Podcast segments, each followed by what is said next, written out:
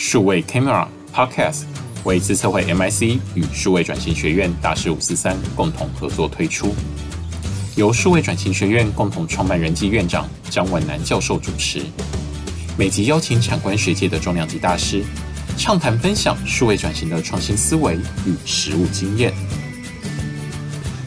欢迎大家来参加大师五四三的论坛，请来的都是大师哈，大师来这边五四三啊，再强调一下。我不是大师哈，请来的才是大师。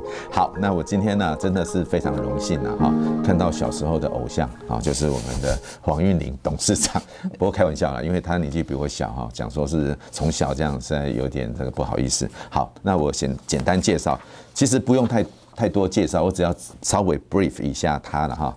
第一个呢，哎，我们黄韵玲董事长呢，他从诶十四岁啊就去参加这个金韵奖哈，然后就得奖了。啊，那之后呢，就开始出唱片啊，而且呢，他不但能够啊唱歌、写词、作曲、编曲、乐器演奏、和声，甚至歌曲制作，样样精通了哈。所以他有这个音乐精灵之美誉这样子。然后后来他大部分的精神呢，就灌注在说哈，帮别人制作啊这个唱片，像这个潘越云啊、赵传、周华健等等的哈。如果大家有听过，哎。我很丑，但我很温柔，对不对？好，这就是我们 洪一林董事长的大作了哈。那后来呢，他呢参加这个超级星光大道，担任这个评审嘛哈。所以呢，后来又有一个称号叫小林老师。所以现在我们看到他都说，哎，小林老师，大家好，好。然后，诶，在超偶啦哈。那后来哇，这个因为啊实在是太厉害了哈，只有担任这个金曲奖的评审团主席啊哈。那我觉得今天会访问他，倒不是说他音乐已经有这么多的成就哈，主要的原因是因为他现在是。北流台北啊流行音乐中心的董事长，而北流呢，当时呢，在我们政府里面规划是要做这个五 G 的展示的地方了哈。那当时我们自策会呢，也花了非常多的精神，跟中华电信啊、工研院啊啊，在五 G 办公室在这边设置这样的场地，也希望说五 G 建设之后呢，哎，这个行业啊，可以有一些不同的表现跟呈现方式。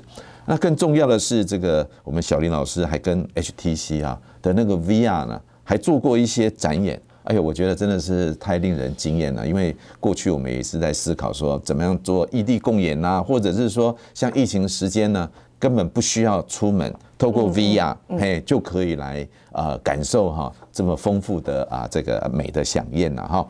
那他从去年开始接任董事长，我们今天呢就利用这个机会来跟他聊聊他在这几方面的呃一些心得感想，还有观察。那尤其哈，我们以前小时候常讲说影歌式三栖呀，哇，我们这个呃小林老师已经不止影歌式了哈，真的是又是主持人，他有广播节目、电视节目，然后又演电影、又演电视、又演剧团。啊，上次去看的那个绿光剧团《人间条件》，哎呀，真的是太感动了，这样子，怎么一个人怎么那么厉害？这太夸张了，对不对？哈，这个太太令人嫉妒了。今天我们是不是先请啊这个董事长跟大家 say 个 hello 这样子？嗯，所有朋友大家好，我是黄韵玲，我来这里五四三。哦，是是是啊，谢谢这个 张老师好，哎，小林老师好哈。那这个其实呃，小林老师哈，黄韵玲大家都耳熟能详。我昨天哈遇到李李振华局长，工业局局长，我跟他说我要来访问你，哦，他马上把你的危机找出来，他说你看他是宜兰人，不是看你的风光危机，他说你看我们宜兰人，因为他也是宜兰人，他说你看我们宜兰出多少的 哎名人，我说对对对，这个好，那呃我想请教一下，就是说你从事这个音乐行业啊，是。这么长的一段时间，你觉得我们这个音乐行业，流行音乐的有？从过去到现在有什么样的变化？而这样的变化带来什么样的挑战？因为我们知道说以前哇，什么 CD 哈，就或者是卡带啊，都要卖多少万份，然后 CD 突破百万份，现在好像都没有这种感觉了哈。现在都 是 盗版啊什么很多了哈。那你觉得这个行业带来什么变化？有什么挑战？有什么契机？这样嗯，其实哦，就是小时候你可能看到的就真的只是你眼前的一片嗯。比如说，我记得我在滚石唱片的时候，呃，我们遇到第一次的，你会觉得就说，哇，怎么有这么天大的事情？怎么可能没有黑胶了？哦，是对，对不对？有一段时间黑胶他就说，哦，这是已经最后一版了，不会再有黑胶。未来呢，我们就会改一个规格，就是 CD 哦。哦，对对，那个时候只有卡带跟黑胶嘛，你记不记得？对对对对。后来呢，整个黑胶就没有了。现在黑胶几乎是怀旧的东西了。是，而且现在是很多人在把这个黑胶找回来去做各式各样的可能，嗯，比如说复刻版啊，对。可是，在三十多年前的当时，我们我们了解的只是这样。在三十几年前，我们哪那么大量去运用科技？哪谁知道叫科技？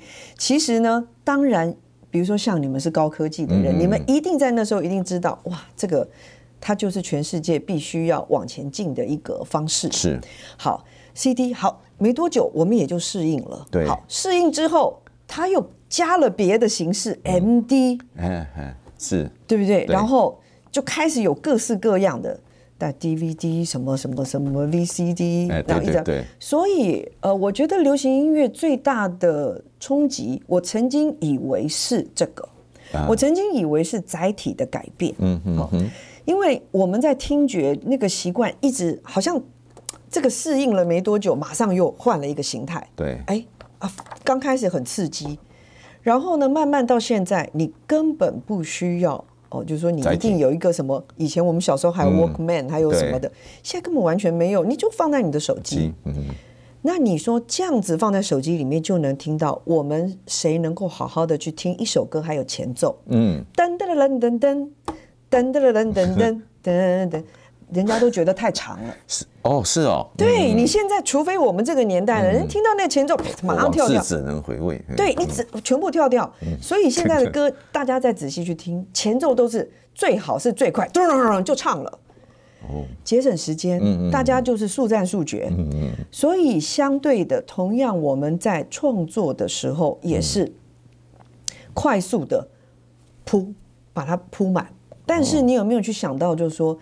我到底要留下什么东西？嗯，我们现在，嗯，你昨天出的新歌，我们今天在听，这个好像已经旧了。哦，哇，速度这么快，生命周期这么快，非常快，越来越快。嗯，然后我我我觉得就是说，当整个科技在进步的时候，当然它很多方面是 push 着我们，它其实是在 push，但是可能小时候我们都真的会把它变成是说，哎呀，去缅怀一个时代，你看。这个黑胶又没了，嗯、卡带又没了，嗯、什么又没了？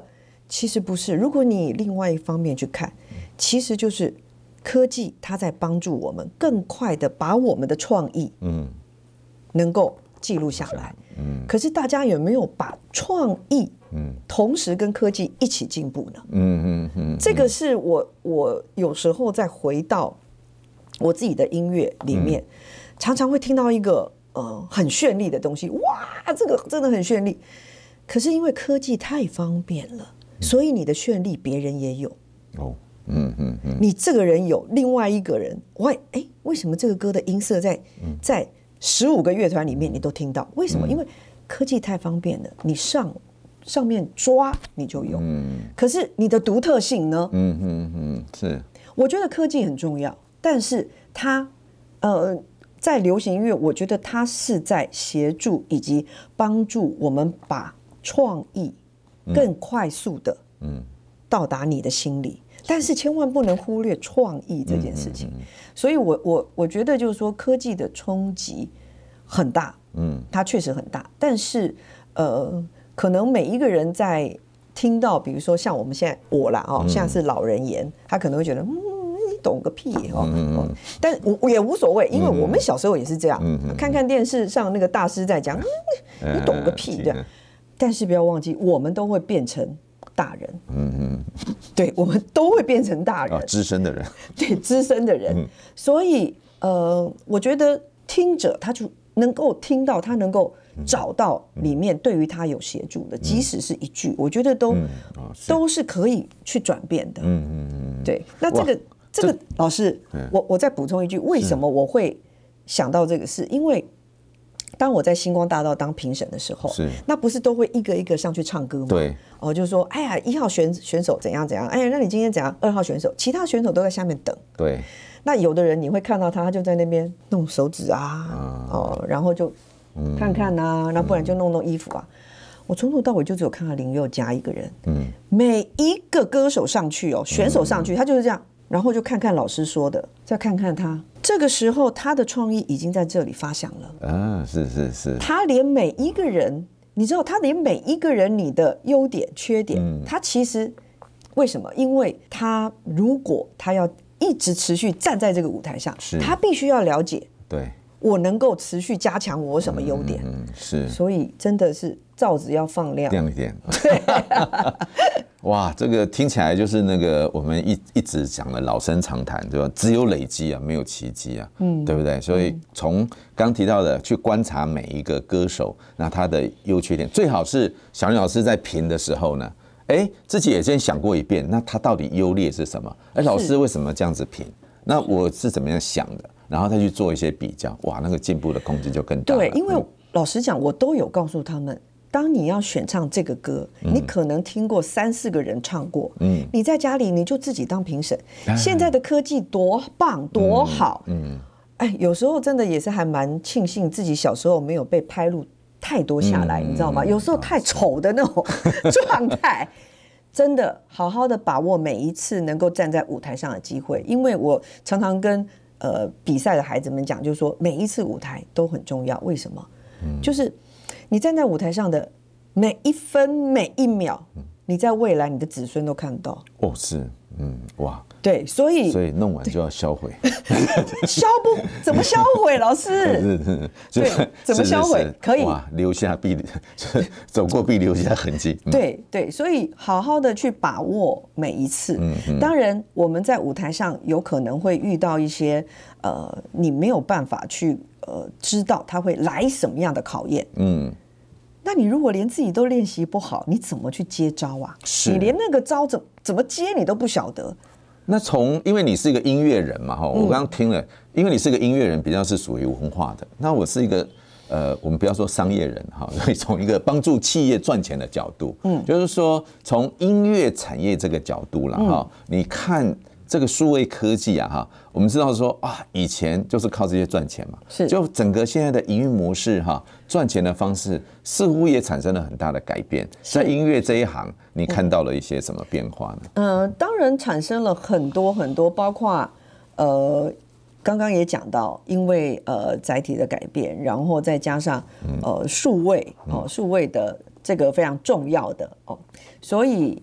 呃，说的实际一点啊，说的白话一点，就是说，创作人呢，他自己回到自己身上的，呃，应该是说利益，对，其实都是需要被瓜分出去的，嗯，对，而且是大量都是在很重要的这个中间，嗯嗯嗯，对，中介，对中介，但是但是我觉得就是说，在你要推广你的作品，在这个时代，我觉得除了呃，这样子的创意之外，我觉得也是要呃看到彼此合作，然后彼此是不是能够再创不一样的模式。嗯，我觉得反而要去想出不一样的模式。嗯，那呃，有有些音乐人确实他不知道。原来当一个中介，嗯，他需要去处理很多版权啊，然后那个比如说录音哦，然后还有各式各样的，哦，什么公播权，对，其实有很多事项，对，包括他还有很多科技的建制，嗯，那个是我们不知道的，嗯，对，所以我觉得如果说可以让音乐人都能够更了解，就是数位，嗯。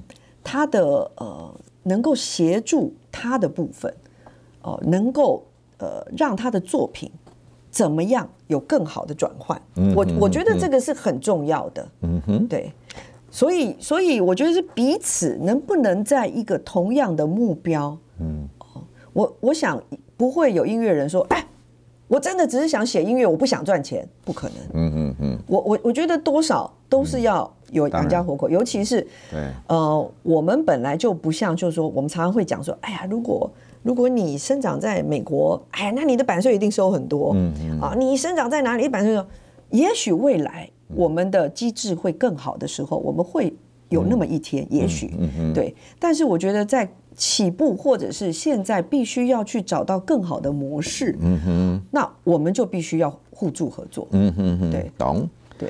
我觉得啦哈，很我很粗浅的了解对音乐这一行哈，比如说我们年轻的时候，一个音乐人他啊会怎么红，嗯，就是呃参加什么歌唱训练班，然后呢到电视然后一个比赛，什么五等奖啊之类的。好，那呃科技对他而言看起来并不是呃一个很重要的呃这个工具，嗯，但是现在呢看起来这个数位啊，就如这个小林老师提到的。比如说，从创意阶段，哎，我就可以哇，大量的去听，对，大量的去感受各种不同的音乐的形式，嗯，然后之后呢，开始要制作的时候，嗯，哎，有大量的工具，以前哇，然后吉他这边下下鬼波啊，那，对对对，现在呢，哎，有太多的工具可以马上弄，是的，是的，然后之后合音怎么等等等，好。那再来，已经做出一个产品了。嗯，以前呢是哦，我还听他公司那边周杰伦来把那录音带给给所有的唱片公司，对吧？哈，起码哎，透过 YouTube 一个人，万一了哈，突然很多被注意到了，哇，一气就成名哈。是好，那一气成名之后，还是会遇到一个问题，当然他是可以透过。广告啦，或透过点阅啦来收钱，但是如果你真的要靠音乐收钱的哈，就您提到的有版权的问题啦，有等等等这些问题，那诶在 distribution 我们叫做啊通路上面，或者是诶怎么样的去保护你的版权，诶数位上面可能也可以帮你做一些事情啊，但是这个事情又有一点两难了，因为你版权就是你的 security 弄得越好，嗯。你的 distribution 可能越。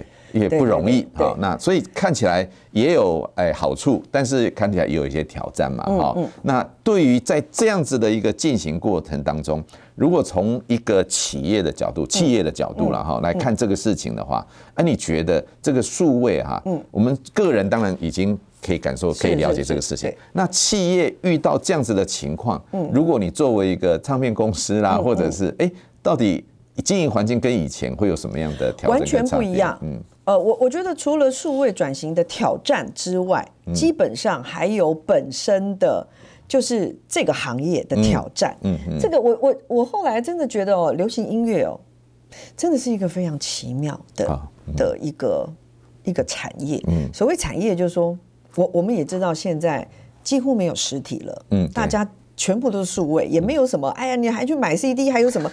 几乎都没有了，签名会也是说，哎呀，大家去我的 YouTube 听我的什么什么歌。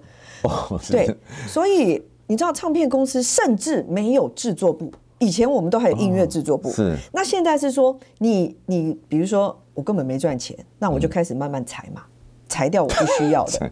对，只能是这样，慢慢裁裁掉。那我觉得。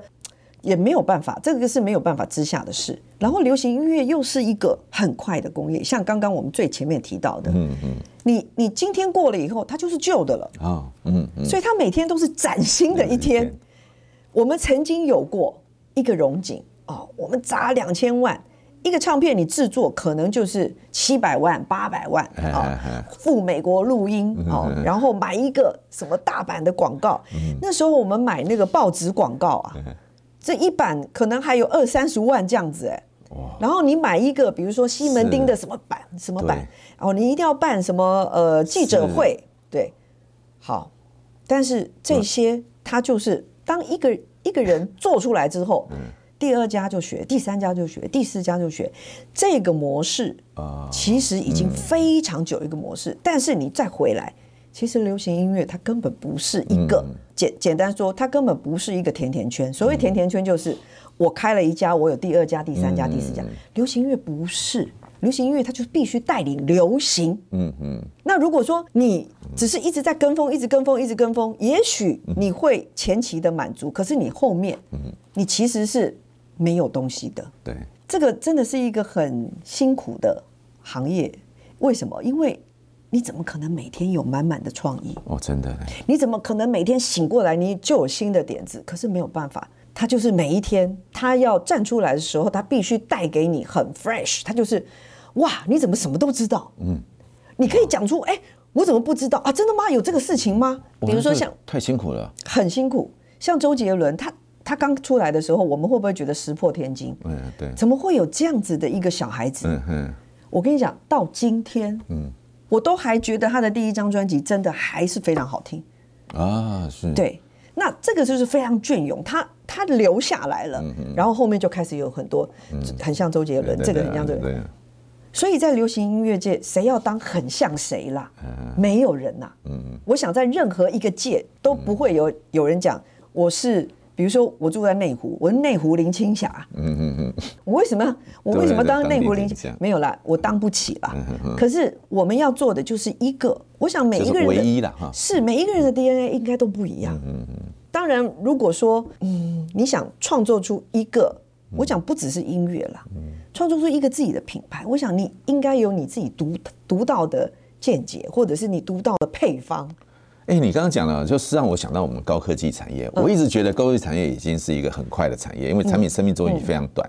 以前我们常讲说啊，我们呢是六三三，就开发一个产品六个月，然后卖三个月，清库存三个月。嗯嗯。现在是三二一，哦，就是开发三个月，然后卖两个月，清库存一个月，就半年。那你这个哦，听起来好像 一两天就是一个哇 cycle 了。对，而且而且它这个并不是说呃，像比如说你们是很实际的会看到，也许这个科技它就是放在那里，对对，它是呈现的。但是这个创作不一定，它可能你签了一家唱片公司，你你跟妈妈讲说啊，我像我小时候，我妈一直问我说，你什么时候出唱片？我说呃，可能我现在在准备。哎，为什么你还要准备呢？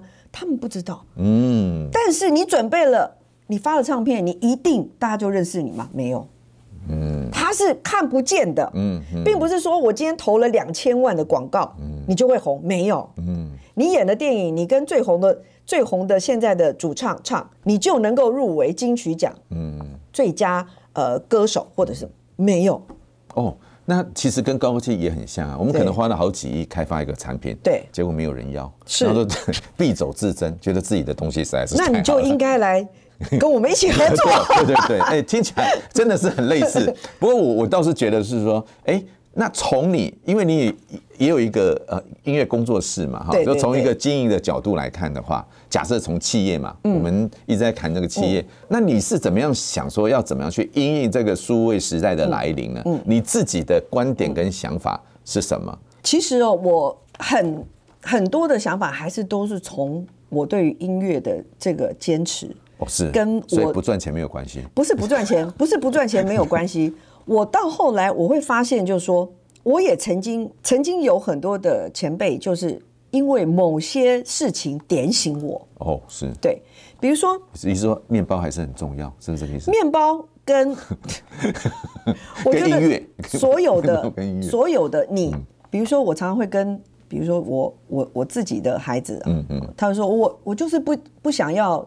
到主流唱片嘛，我就是要独立嘛。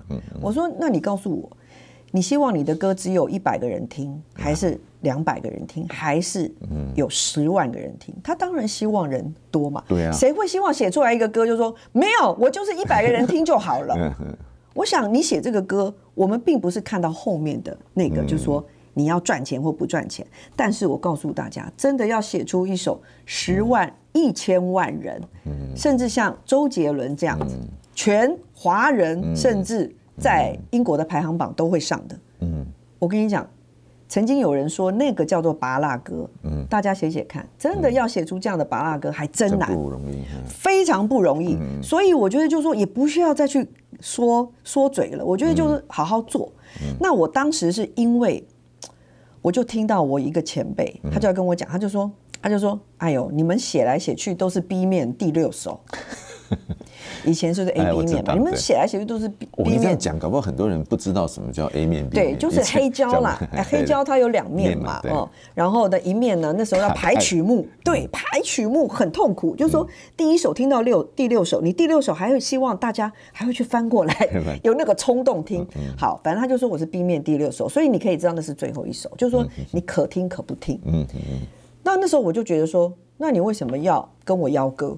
你为什么要叫我写？然后都摆在 B 面第六首，我也希望被人家听到，我也希望是主打歌啊。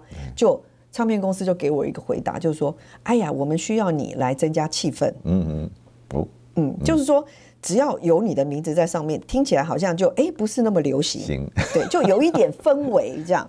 那对我来讲，我就会想挑战，谁不希望你的歌在 KTV 能够被大家传唱，嗯，那那时候我是怎么样，我都进不了那个排行榜。嗯嗯，对，所以我就开始自己坐下来去研究。我真的一个礼拜去三次、四次 KTV，我就把排行榜的歌一首一首唱，一首一首唱。因为我后来也从这个事情告诉自己，就说，其实你要写一个歌，你不是自己写的爽，嗯，哦，写的爽，你可以把。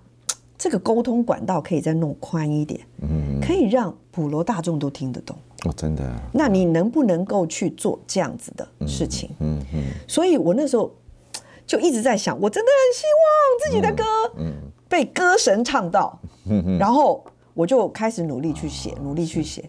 我跟你讲，真的是很奇妙。后来我经过那一次的，算是蛮长的一个沉潜啊，因为我奋发图强，对。我呃，我交出去的第一个歌就是《咖啡》，那就是张学友唱的。嗯，我会觉得就是说，有的时候我们在看某一件事情，其实是我们了解的不够多，嗯，然后可能也小看了自己，嗯哼，能够去做的，是，对，所以为什么我说呃，我在比如说我现在在北流，嗯，那我有很多的发自呃哪里的这种想法，其实我还是。在于我曾经有过的，比如说这一路上其实遇到挫折也不少，嗯嗯哦，但是这些挫折到底教了我什么？嗯，对，那他能够在我最痛苦的时候，他其实给了我什么样子的的学习？嗯嗯嗯。那比如说我现在来到这边，我发现他又是另外一个是是我不知道的学习，是对。那不知道的学习，你一开始你会有一点恐慌，你也会有一点。担心，对，但是问题是，那你要看到说，你比如说两年后、三年后，你希望你你看到的是什么样子的愿景，它能够怎么样的实现？那我觉得就是你必须要朝着那个。很快的前进、嗯、是。其实我后来回想我小时候，嗯，其实为什么我会去参加金韵奖？嗯，其实基本上是一样的。嗯，我小时候也只做这件事情。比如说，我可能去学校上课，老师都觉得我很认真，我都会这样看着黑板。嗯，其实我都在想我自己的事。啊，是。我我都在想，我什么时候可以 可以唱，可以写给凤飞飞？我什么时候可以？十几岁就在想这个事情了。小学。哇。我真的是我，我就在想说，我只是在想说，什么时候可以跟凤飞飞照个相。我那，我我那时候，我那时候就在想说，我有什么办法可以让这些歌手听到我写的歌？我就是每天都在想，那我就在想说，那我要见到他之前，我要做什么？哦，所以我就在准备。是，所以大家都不知道我在准备什么。老实讲，我小时候我怎么知道我我那个叫准备？我真的是长大之后我才知道，哇！我怎么小时候就在准备了？我每天在家，其实这些设备，当然它现在都是新科技了。小时候我的设备就是我爸爸的山水音响。嗯哼。我每天等我爸爸妈妈睡完，睡睡着，嗯，睡着我就会跑到我爸的山水音响。对，我把我的喜欢的黑胶拿出来，一张一张选好我要的歌，先把它录下来。嗯。然后呢，录了第一首歌之后，我就会放在卡带，因为我把那个。黑胶录到卡带嘛，是。然后之后我就会开始讲，拿我爸的麦克风。各位亲爱的朋友，你好，你现在收听的是什么？啊，我就是从我爸爸的收音机里面听到的，有样学样。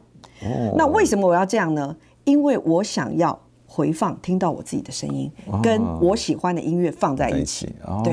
所以我每天都在做同样的事情。到后来呢，我就开始自己写剧本。嗯。为什么？因为我想要展现我能够写电影配乐。哇塞！我我我只是为了想要表现，但是我没有地方表现呐。嗯嗯。所以我只好去跟同学讲，我去学校跟同学讲，嗯，你可不可以帮我唱一个歌？他说什么歌？我说我写的歌。哈，你写的歌？你你写什么歌？我说我教你唱。好，然后我就教他唱。我很幸运遇到了一群，嗯，都愿意帮我的。哇！他们全部都演给我看，照着我的剧本演给我看，是很奇妙。然后到了重要时刻，我就会比下去，然后那个唱主题曲的人他就会唱。哦，我就是要那个时间点听到我写的歌，那我就爽了，就只是这样而已。可是我每天都做同样的事情，是以及老师，我要跟你讲，我以及每天下课我会请同学来我家演我后来的星光大道。哦，我就会请同学来家里比赛给我看。哇，然后几岁啊？小学。哇，我小学其实就在做这些事情。哇，但是我的目标就是超前部署。我我的目标就只有一个，嗯，我就是要希望凤飞飞可以唱我的歌，刘文正可以唱我的歌，然后陈秋霞可以唱我的歌。是，我就只是想要朝着这个方向。哇，对，但是你你你不知道去哪里找机会啊！而且我都一直在学古典音乐。其实我小时候我真的也很不喜欢练钢琴。嗯，然后大家都知道我有个很凶的叔叔。嗯，我叔叔走在路上，有时候 认识他的人还会说：“哦，你是很凶的叔叔。”那但是对我来讲，我会觉得他是我一个很重要的事情。为什么？因为他能够弹出我心里要的声音。哦，他能够当我的伴奏。嗯。所以，我心里想的，呃，音符，可能我今天在学校，我想了一整天，我回来我就会印证。嗯嗯嗯嗯。那这个习惯其实一直帮助我到现在。嗯。中间我可能经过很多不一样的创作期，哦，编曲、制作。可是我现在同样我在北流，其实我时常会，嗯，就是回到家，我就坐在钢琴上，然后。就把我今天可能想到的某些音符，我就写完了。嗯嗯，所以我我很长时间是在这里工作。嗯嗯嗯嗯。那很多的呃，比如说我的琴，嗯，我我我觉得我非常感谢，而且我非常感谢 Pro Tools 的，就是它是我们录音的一个工具。嗯，我非常感谢科技，因为它能够很快速的，嗯，把你的创意记录下来。哇，你这个我先插一下，我就觉得说我们的这个。呃，管理里面里面嘛，就谈到啊，这个你如果要做出一点成绩，你首先要有一个 vision 哈，我们叫做愿景嘛哈，然后在这个 vision 哈，如果要真的把它完成的话，你先要有一个具体的目标，嗯，好，就是。诶，这个是一个远景，然后有一个具体的目标。我常开玩笑说，vision 就是达不到的目标，叫远景，比较高远嘛，哈。但是你这个目标呢，设定了，你要有一些策略，然后就然后有一些执行力才能够完成。那从你的这个过程当中，我就想到哈，在从小你就有一个 vision，一个想望，就是希望说，哎呀，风飞飞可以哎唱你写的歌。然后呢，哎，我怎么样去做成这件事情呢？这个目标要完成。你可能有很多的准备工作要做，对不对？好，比如说很多人要知道你的歌，或者是，但是你也要有自己的实力嘛，对。啊，你就透过你这个每天想的事情，晚上来验证，甚至找小朋友同学来帮你啊，这个，哇，这个真的是我 我觉得真的是不得了。其其实是幸运的啦，刚好有这些同学他也愿意配合，嗯哼，真的是这样。是啊，如果从这个角度来看这个事情的话，哇，真的是蛮励志的。意思是说，哎。